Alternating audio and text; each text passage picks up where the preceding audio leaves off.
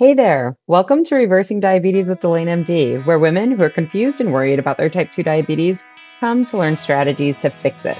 I'm your host, Dr. Delaine Vaughn.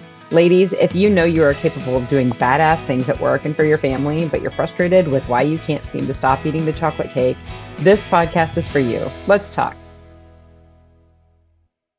Hey there, welcome back to the podcast. This is podcast episode number 223 lots of new tech things are going on with the podcast. So I feel like things just my rhythm is a little off. So uh, bear with me. If you ever have any questions, don't ever hesitate to reach out to me at Delaine at Delaine MD. I'm happy to answer any of your questions. But um, today is going to be uh, a podcast as we start off uh, National Diabetes Month.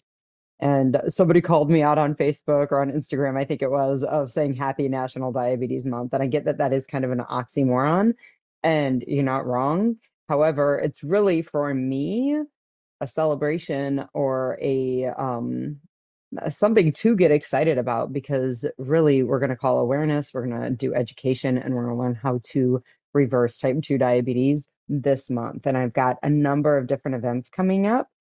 Um, most of them are on Wednesdays in the morning. However, there is going to be one on um, Thanksgiving week on Friday, and it's going to be strictly coaching. So if you want to learn more about those things, go to my Instagram account, Delaine MD on Instagram. It's also fed over to Facebook. So if you want to look at the Delaine MD Facebook page, also, you can go there and you can get the information about when these webinars will be and how to get registered. There is a lot of new tech that I'm having to implement here with registration forms and back-to-back webinar and uh, registration forms. So there's some lag in that. So again, if you ever want to get, you're like, I want to do this and I don't want to mess with the tech.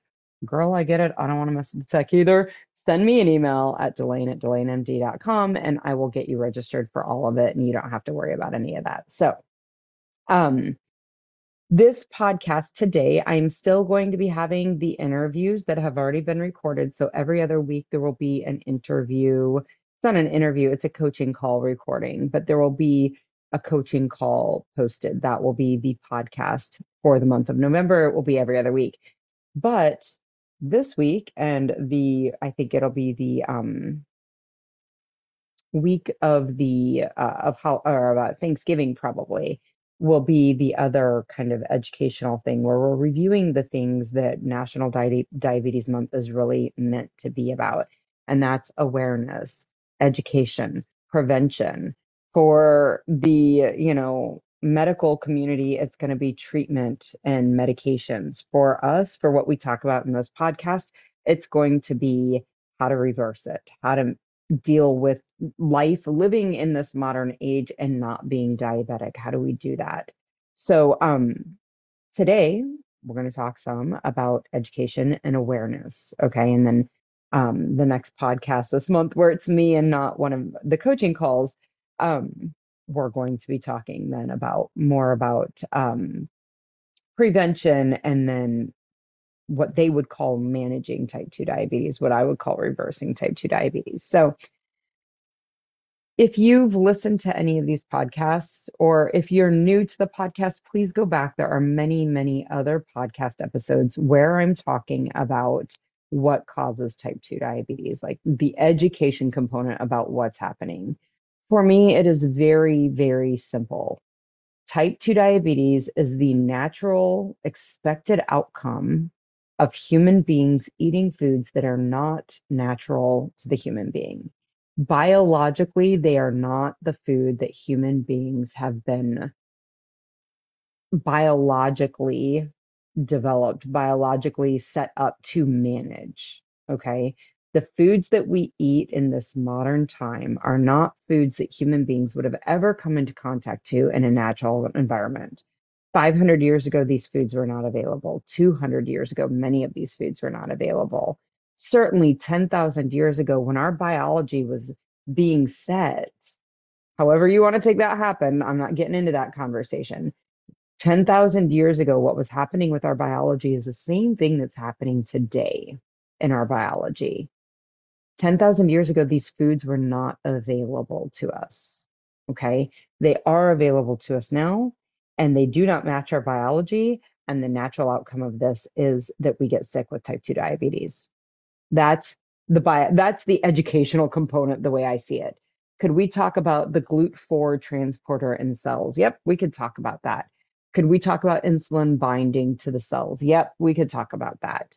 Could we talk about all sort of eh, like fatty acid metabolism? Maybe I couldn't talk a ton about that, but I do know that that plays a big role in this. There are a lot of other biological systems but what it comes down to, we can talk about all those different systems, but what it really comes down to is the food that we are eating does not align with our biology, is really what it comes down to if we want to get real simple. So, the way to like what causes the type 2 diabetes is that we are eating these foods and these foods are producing a ton of insulin in our system and that insulin is causing our cells to be insulin resistant and when we are insulin resistant, our cells no longer respond to the insulin and it allows our blood sugars to climb quite high. When our sugars get high, that gets dangerous to our cells. That is biology in a nutshell, right there. That's the di- the biology of diabetes in a nutshell. Okay. I always liken it to um, uh, a sound thing because I think we've all experienced when there is sound happening and we are not responsive to it. We're resistant. Like insulin resistance, we're sound resistant. Even when there is noise happening, we're just not responsive to the noise. So I talk about this um, with children, like being around, you know, 50 kindergartners in a lunchroom versus five kindergartners that you're responsible for. You can be very responsive to the needs of the five but if you're in that room with 50, there's this low level of noise that you're not responding to the messages coming to you. Now, one child can get your attention in that situation where there's 50 kids in a lunchroom, but they have to yell louder than the underlying, the baseline level of noise to get your attention, and then you can respond to them. But what that yelling louder does is raise that baseline level of noise. Okay the answer to having 50 kids in a room, like for you to start being responsive to every noise, the answer is that you send 45 of those kids away to different classrooms, and then you're back being responsible for just five of them. And you can be very responsive to even the most subtle of noises, subtle of messages coming from those five kids. Okay. It's the same thing with insulin when you have a level of insulin in your system all the time, your cells become deaf to it. They stop responding. We call it insulin resistance. They're resistant, your cells are resistant to the message that insulin is trying to give them because there's always there and they can't possibly, your cells can't possibly make heads or tails of it when there's this low level of noise always happening or low level of insulin always in your system. Now, can your cells be responsive by your pancreas spitting out a ton of insulin to overcome that low level, get louder, yell above it? Absolutely. And that's what happens for years. Your pancreas just gives a little more insulin out so that your cells hear that message and they start to respond and that causes the cells to open up and bring glucose inside, burn it off as energy. That lowers the glucose level outside of the cell, and there are no problems, except that you have all this insulin in your system. And over time, you yell louder, but that just raises that baseline level. And you yell louder next time, and it raises the baseline level. And over time, you ratchet up until there is a ton of insulin in your system. Your cells aren't responding to it and your pancreas can't keep up by spitting out more. That's when we start to see the blood sugars start to climb up. Okay. That's what happens in our system. The answer, again, is not to add more noise, right? I always say the answer to a room full of kindergartners is not to turn on a radio and add more noise to the mix. The answer to a room full of kindergartners is that you have people, either their parents or other teachers or other humans, come and be responsible for two or three or five of them in their presence. And then you're only responsible for the five in your presence, and you can be very, very responsive to them. The answer is never adding more noise. The answer to having too much insulin in your system is never adding more insulin, ever. That is never the right answer. It will only make the resistance worse over time. Okay. And I know that the medical community, my colleagues as physicians, that is one of their primary ways of treating with medication type 2 diabetes. I understand that. And what I'm here to offer you is that they are starting to realize that it's a problem and that's not the way to do it anymore. We have to stimulate insulin sensitivity. We have to fix the cell's resistance to the insulin. That's kind of insulin sensitivity is the opposite of insulin resistance. Okay. So when you hear people talk about we need to be more insulin sensitive, it's the fix to the insulin resistance. And that's what they're trying to develop. And that's great and grand. For me, I help you learn and start to implement and execute plans to create insulin sensitivity, to reverse insulin resistance and not do it with meds. That's what I help you do. All right. That's what I teach women to do. And it's entirely possible. Remember, if the food in the modern age is creating this insulin resistance, the state of type 2 diabetes, if that's what's creating it, the fix is to change that food. Go back to eating the food that aligns with our biology. And so the rule of thumb that I give women that I work with, and the rule of thumb that if I'm talking to a patient and I'm telling them, you know, hey, you've got this diabetes thing going on, it's totally fixable. Here's what you need to do. The rule of thumb that I give everybody is look at the food that you are eating. Was it available to you 10,000 years ago? If the answer is yes, it's probably okay. If the answer was no, you need to ask yourself the next question Does this cause type 2 diabetes? And if the answer is yes, that food needs to be removed from your life. Maybe forever, but certainly for a while. And when I say a while, I mean three to six months. Okay. You need to be willing to let go of that food, to learn how to live your life in a way that you love, that's incredible and meaningful and robust and doesn't involve that food. So, great example my coffee cup, my little Volkswagen bus coffee mug. I love this little mug so much. My coffee cup is full of coffee. Was there coffee 10,000 years ago? I mean, like if you got really ambitious, you could have probably figured it out. Would they, would human beings, the human animal, have just stumbled across a spring of coffee, like a well of coffee? No, absolutely not. This was not available 10,000 years ago. So that's the first question. Is this what causes type 2 diabetes? No one cup of coffee is never going to be what causes type 2 diabetes. It is not a main player in type 2 diabetes. So when we that is the the gates, the filter you need to pass the things that you are putting through your mouth into your mouth through, okay? Is this food something that humans would have been av- had available 10,000 years ago? If the answer is yes, you're great. Carrots never caused diabetes. Bananas and apples never cause diabetes. Um, nuts never cause type 2 diabetes. You know, um, turnips, heads of lettuce, leaves, berries, these are not the causes of type 2 diabetes. Even meat and chicken and fish, these are not the things that cause type 2 diabetes. Period. End of sentence. It's really that simple. Now, if you're looking at a cup of coffee, a cup of tea, um, if you're looking at a Pop Tart, not available 10,000 years ago, are these the foods that are causing type 2 diabetes?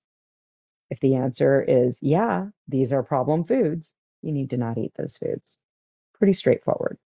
Were these foods available 10,000 years ago? The answer is yes, they're probably fine. If they weren't available 10,000 years ago, are these foods going to cause me to be sick with type 2 diabetes? If the answer is yes, you need to not eat those foods. Period. End of sentence. Okay. So that is educate that's education. That's delane md education at its finest right? It's that simple. Like it doesn't need to be more difficult. For some people for a small percentage of women yes there are other things that we have to figure out. But for most women we have to stop eating these foods really is what it comes down to. And we have to stop eating them for long enough for our body to heal up okay that's what has to happen and you can never go back to eating them in a way that created type 2 diabetes in your body because if you do, you're going to get sick again. That's just how it goes. Again, this is not a genetic thing. You are not genetically predispositioned to have this disease. This disease that nine out of 10 of Americans are on the path or have. Okay. That is not how we became the dominant species on the planet by nine out of 10 of us getting sick with this. This is not the way it is. You are not genetically predispositioned to become sick with this. Okay. What we get from our families is our love for crappy foods. So if our mom has diabetes and we have diabetes, it is not because it's genetically passed down, it's because we learned how to eat from our mothers. And this is a disease of the foods that we are putting in our mouth. This is a disease of the foods that we eat not being matched to our biology. They do not line up with our biology. Any human being that eats Pop Tarts long enough will develop high insulin levels, insulin resistance, and type 2 diabetes. Period. End of sentence. Because our human biology does not match Pop Tarts. That's how simple it is. Chocolate, pizza, milkshakes, anything from McDonald's. All of these foods, they just don't match our biology. Okay. Nothing's broken about you. It's just the way these foods are. So that's the education component. Delane MD education 101. Boom. That's how it is. Or that's what causes, that's the education, why we get diabetic. So the other part that I want to talk about today is kind of the awareness. Like, how do we build awareness? So, a couple of things. Again, the study that I just quoted, or the studies that I just quoted, one was put out in 2019 by the University of North Carolina, and it showed that 87%, when it looked at this huge number, hundreds of thousands of charts, it looked at. And when it looked at them, if I remember, I always get the number on that right, but it looked at a huge amount of charts. And when that study looked at those charts and looked at markers for insulin resistance and metabolic health, okay, whenever you're hearing somebody talk about metabolic health, they are talking about insulin resistance. Recognizing that insulin resistance is the tree trunk, it is the root cause for many other diseases, many diseases. Type 2 diabetes, yep. Prediabetes, yep. Somebody mentioned, I heard him talking about pre pre diabetes. I don't even know what the qualifiers are for pre pre diabetes, but insulin resistance is the cause of that. Polycystic ovarian syndrome, yep. Insulin resistance is the cause of polycystic ovarian syndrome. For um, high cholesterol, elevated LDLs, we know that insulin resistant humans do not manage their cholesterol normally. It is a player in high cholesterol. It is a player in hypertension. It is a player, if not the cause of dementia. It is the cause of non alcoholic fatty liver disease. High insulin levels have a role or are the cause in all of these diseases. Okay. These studies, this one in 2019 at the University of North Carolina and the one that was done two years later, these studies looked at markers, five markers for metabolic health. And what they found in the study in 2019 was that 87% of the charts that they looked at tested positive, had markers that were positive for one of these five markers. So one of them were positive, and they called that metabolically dis- diseased. So 87% of the charts that they look at looked at had evidence for metabolic disease. Okay. So that was a study in 2019. They repeated the study and published it in 2021. That study showed that 93% of the charts that they looked at had evidence for metabolic disease. So, when we talk about awareness for type 2 diabetes and insulin resistance and hyperinsulinemia and metabolic disease, because these are terms that are on a spectrum, right, that are all related. When we look at the medical literature out there and we're talking about awareness, nine out of 10 of Americans need to be aware of this because they're likely on the spectrum of metabolic disease. Nine out of 10 of us, one out of 10 of us are not diseased. So, what do your labs say is really the question. What do your numbers say? do you have any of these numbers that are evidence of type 2 diabetes? Different people look at different numbers. The numbers that I look at, that I, you know, when my clients go and get labs done and they're like, what should I get done? The things that I tell them to look at one, an insulin level. Most doctors will look at you like, I don't know. I think that this is not happening as much. I think that we are moving forward and there has been progress in this arena. But five years ago, had you asked a doctor to run an insulin level, they would have looked at you like you had three heads, like you were crazy. What are you talking about? We're not running an insulin level. I don't even know that insurance would pay for an insulin level. Those are the things that they would tell you. And they tell you this because they didn't know what to do with an insulin result. Like they didn't know what the number means. The only way we were taught in medical school, at least when I was going, that if you had an insulin level that was elevated, you either had a tumor in your gut or if you had a non existent insulin level, you had type 1 diabetes. That's what we were taught. There's so much more information in that number. Okay. Also, they don't know what to do with it because most labs mark an insulin level of less than 15 to 18 as normal. And so they're like, oh, your numbers are normal. No, what the studies show is that number really actually needs to be below seven to eight. Anything above seven or eight is actually probably evidence of insulin resistance in most humans. Okay. So, an insulin level, that is the most important number that I feel is out there. There are other numbers, there are, there are other tests that you can do that are more sensitive and specific to picking up insulin resistance.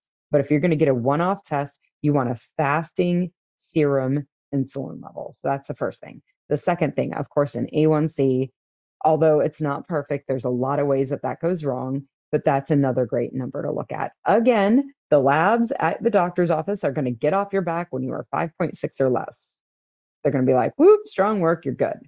What we know is that you have still a high risk of having insulin resistance if you have an A1C of 5.3 or higher. Right. So I always tell women you're going to want to be 5.4 or less. Like probably 5.2 is really where you need to be shooting for, but not 5.6 and not 5.7. That's not a good enough, quote unquote, A1C. There is still evidence of insulin resistance. Remember, why are these numbers set? Because the labs and the doctors and the medical system in America just want to normalize your blood sugars because they think that that's the only problem. But what we are seeing in the medical literature is that insulin in your system, having too much insulin and being insulin resistant or resistant is a problem in and of itself. Okay. And we're needing to fix that. The blood sugars are just a symptom of a bigger problem. Okay. So, um, an A1C, and again, 5.2 or lower is probably ideal. Okay. Some women are like, oh my gosh, I'm never going to get there because they work so hard because their doctor's like, if you can just get below seven, we don't have to do more meds. If you can just get below 6.4, you're now in the pre diabetic range, and that's so much better. If you can just get below 5.6, you're going to be great. You don't even have diabetes then. That's what they've heard. And so they've been doing just what they, the bare minimum to get them there. What I want to offer you again, if you eat your food that aligns with your biology, if you pass the food that you put into your mouth through two filters, was this available 10,000 years ago? And if it wasn't available, is it what's causing my type 2 diabetes? If you pass your food through those two filters, it is very, very easy to get your A1C to 5.2 and less. Very, very easy. Okay. So the insulin, the fasting serum insulin level, an A1C, a hemoglobin A1C, Triglycerides are another one you're going to want to look at. Should really be definitely under 150, probably under 100. The exact number on that, I don't have as much information. Like, I don't know that number. What I know is that my number has been below 50 for years. And when I have, am working with a client and their insulin drops to the normal range, their fasting blood sugars are dropping to the normal range, their A1C is dropping to the normal range, that triglyceride level on their cholesterol panel is easily below 75 without any problem. The LDL on there also should be below 100, right? If you are diabetic, they're going to want you below 70. Mine are not below 70. The reason they want you below 70 if you're a diabetic is because you already, with diabetes, have a risk for a stroke and they want to lower that other risk of having bad cholesterol in your system lower so that we can decrease your stroke risk. It's not because an LDL of 75 or 80 or even 90 is a bad quote unquote number. It's that they're trying to re- decrease your risk of stroke. What we're realizing is it's not the cholesterol, it's the inflammation, it's all of these other things that really are putting you at a higher risk for a stroke. It's not necessarily the LDL. So there's some shifting in what our goals are for an LDL in general. But certainly needs to be, you know, you're going to shoot for that LDL being less than 130, less than 100. Usually easy to get there. There are some other things that go into that. That one sometimes gets hard to get into range. Um, LDL, so triglycerides, LDL, fasting insulin level, hemoglobin A1C level, L, um, ALT, which is a liver enzyme. Again, your lab is going to report it out as being normal if it's less than 30. What we know is it probably needs to be less than 17 or 18 in order for you to have a great representation or have a representation of really good metabolic health. That is a liver enzyme that goes up when there's insulin resistance in the liver. So we know that. And lots of times doctors won't even mention it, or they'll tell you, oh, your liver enzymes are high. We're going to watch them. The reason that they tell you this is because we don't have a med to treat it. Like they have nothing to prescribe you. So they're like, oh, we're just going to watch this. And maybe they'll do an ultrasound. And that ultrasound will show that you have hepatosteatosis or fatty liver, right? That is evidence of insulin resistance in your liver, represented in the labs by an elevated ALT, represented on imaging with these findings, fatty liver infiltration. Okay. That is insulin resistance. Blood pressure, we want it lower, right? Like 130s, 140s, depending on which guideline you're looking at for that top number. That again, there is evidence that insulin resistance impacts your body's ability to normalize your blood pressure. Okay. So you're going to want that low. And if it's not low, we know there's evidence of metabolic disease. Now, do you want it 60 over something? Not that low. That's a little too low. But certainly, probably 110s, 120s is probably where you want to be on a regular basis. Okay. So, blood pressure, insulin level, A1C, ALT, triglycerides, LDL. There's a number of different ways. Also, measuring the circumference of the waist. That's another um, great measurement of metabolic health. Okay, there's a number of different ways. Different studies take different um, aspects and look at them. Okay, they're not all looking at all of these different ways. But these are the things that you can do or find in collaboration with your physician to see if you have metabolic disease, to see if you have evidence of metabolic disease, to see if you have evidence of insulin resistance, because this is going to gain some awareness so that you can start realizing, oh, I'm on that path. I need to change something people will tell me all the time, but I see so and so and they're eating Pop Tarts all the time and they don't have a problem. And my answer to them is Pop Tarts are never healthy. Like that's it's kind of like one cigarette is never healthy. Maybe they've smoked cigarettes and they haven't developed COPD or lung cancer yet, but it doesn't make the cigarettes healthy, right? Eating the Pop Tarts, maybe they're eating the Pop Tarts and they haven't developed the insulin resistance or the diabetes yet, or you know, an outcome of the insulin resistance that they see Maybe that hasn't happened, but it doesn't make the Pop Tart healthy. Okay. These numbers, gaining awareness of what you can look at to determine whether you have metabolic health or whether you're on the path for type 2 diabetes or whether maybe you're already in that pre diabetic range, these are the things that you can look at, these numbers that I just listed out. A lot of those you need to go to your doctor or you need to go to a lab. You can go to a reference lab. So that's a place like um, and I'm not affiliated with any of these places, but um, Quest Laboratory, um, LabCorp, I think is one of them. You can find what's called a reference lab in your area, and you can say, hey, I want to get these labs drawn. And some of them may, they call it uh, client directed ordering, is what they call it, at least at the one I do, client directed order, ordering. Some labs, so sometimes I've had a hard time getting an insulin level, and I've totally tried to pull the card, but I am a doctor. Can I order it on myself? And they're like, no, you can't. So um, some of them won't let you do some things like that. But the ALT comes on a comprehensive metabolic panel, and almost always you can get a client directed like level of that. You can get your CBC done, and that helps to make sure your hemoglobin level is normal. You can get a hemoglobin A1C run. You can get a fasting lipid panel run. You can get all of those. Your fasting lipid panel is going to give you your LDL and your triglycerides. Your A1C is going to give your A1C rating. Your chemistry panel, that comprehensive metabolic panel, is going to give you your ALT to look at. So a lot of these numbers you can get on your own. You don't need your doctor to give it to you.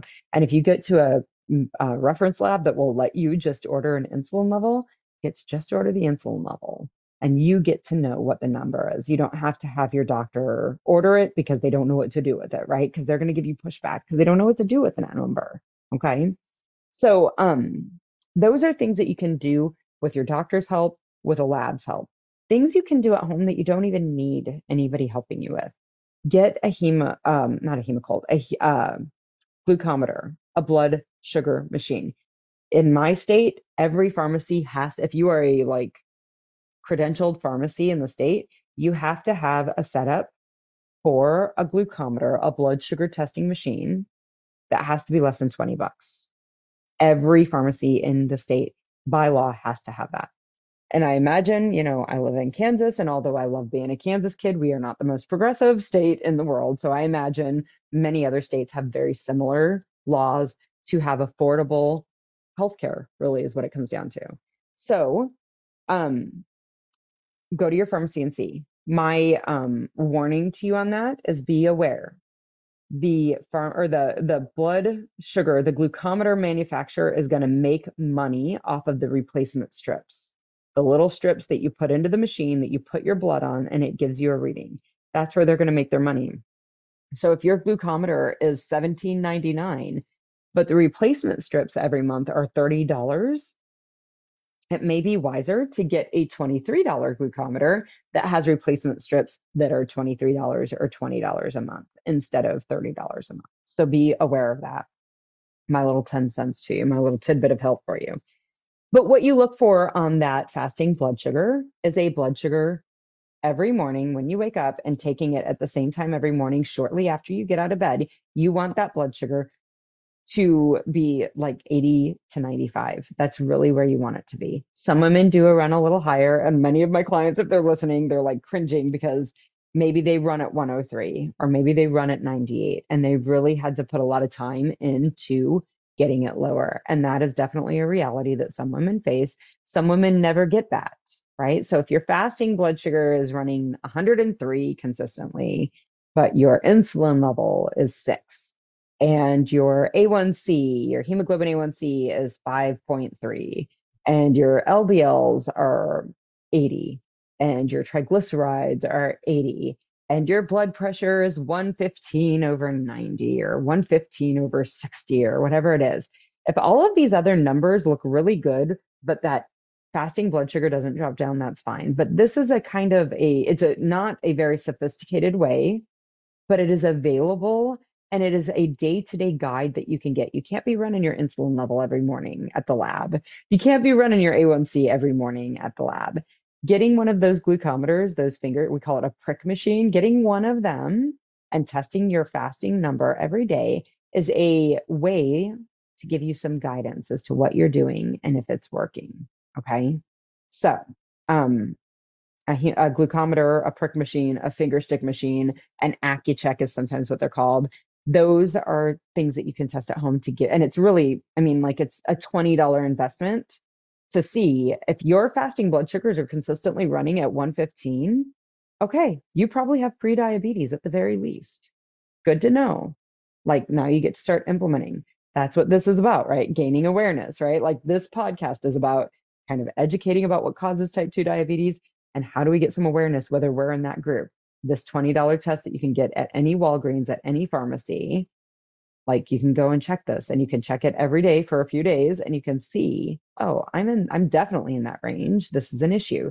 Because remember 9 out of 10 of americans can be in that range. Like that could be the evidence that you're seeing of metabolic disease okay? Um lastly a, a cgm a continuous glucose monitor. I have one on right now. I just put it on this morning I wear it intermittently. I don't wear it all the time, but it's on for two weeks. And then it gives me two weeks of co- continuous blood sugar readings so I can see what's happening. Okay.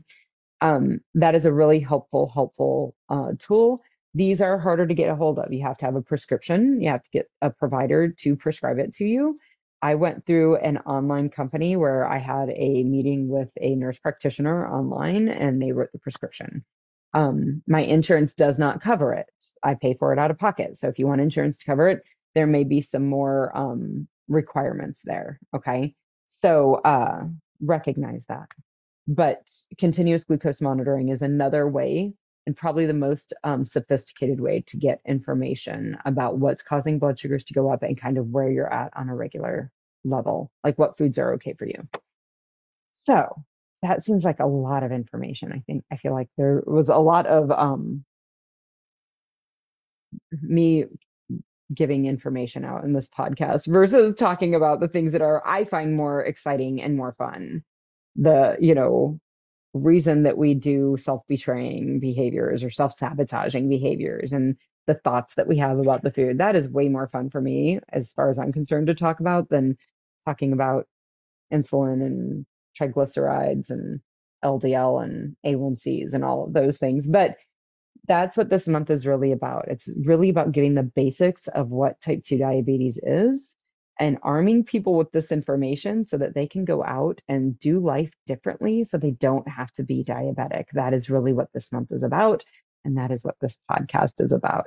So I think that's enough for today. There will be a podcast next week that is a um, coaching call. So, a recorded coaching call with a listener who is gracious enough to come on and be very vulnerable and share their experience and get some coaching help so that everybody can see what that's about and how you can get help with that.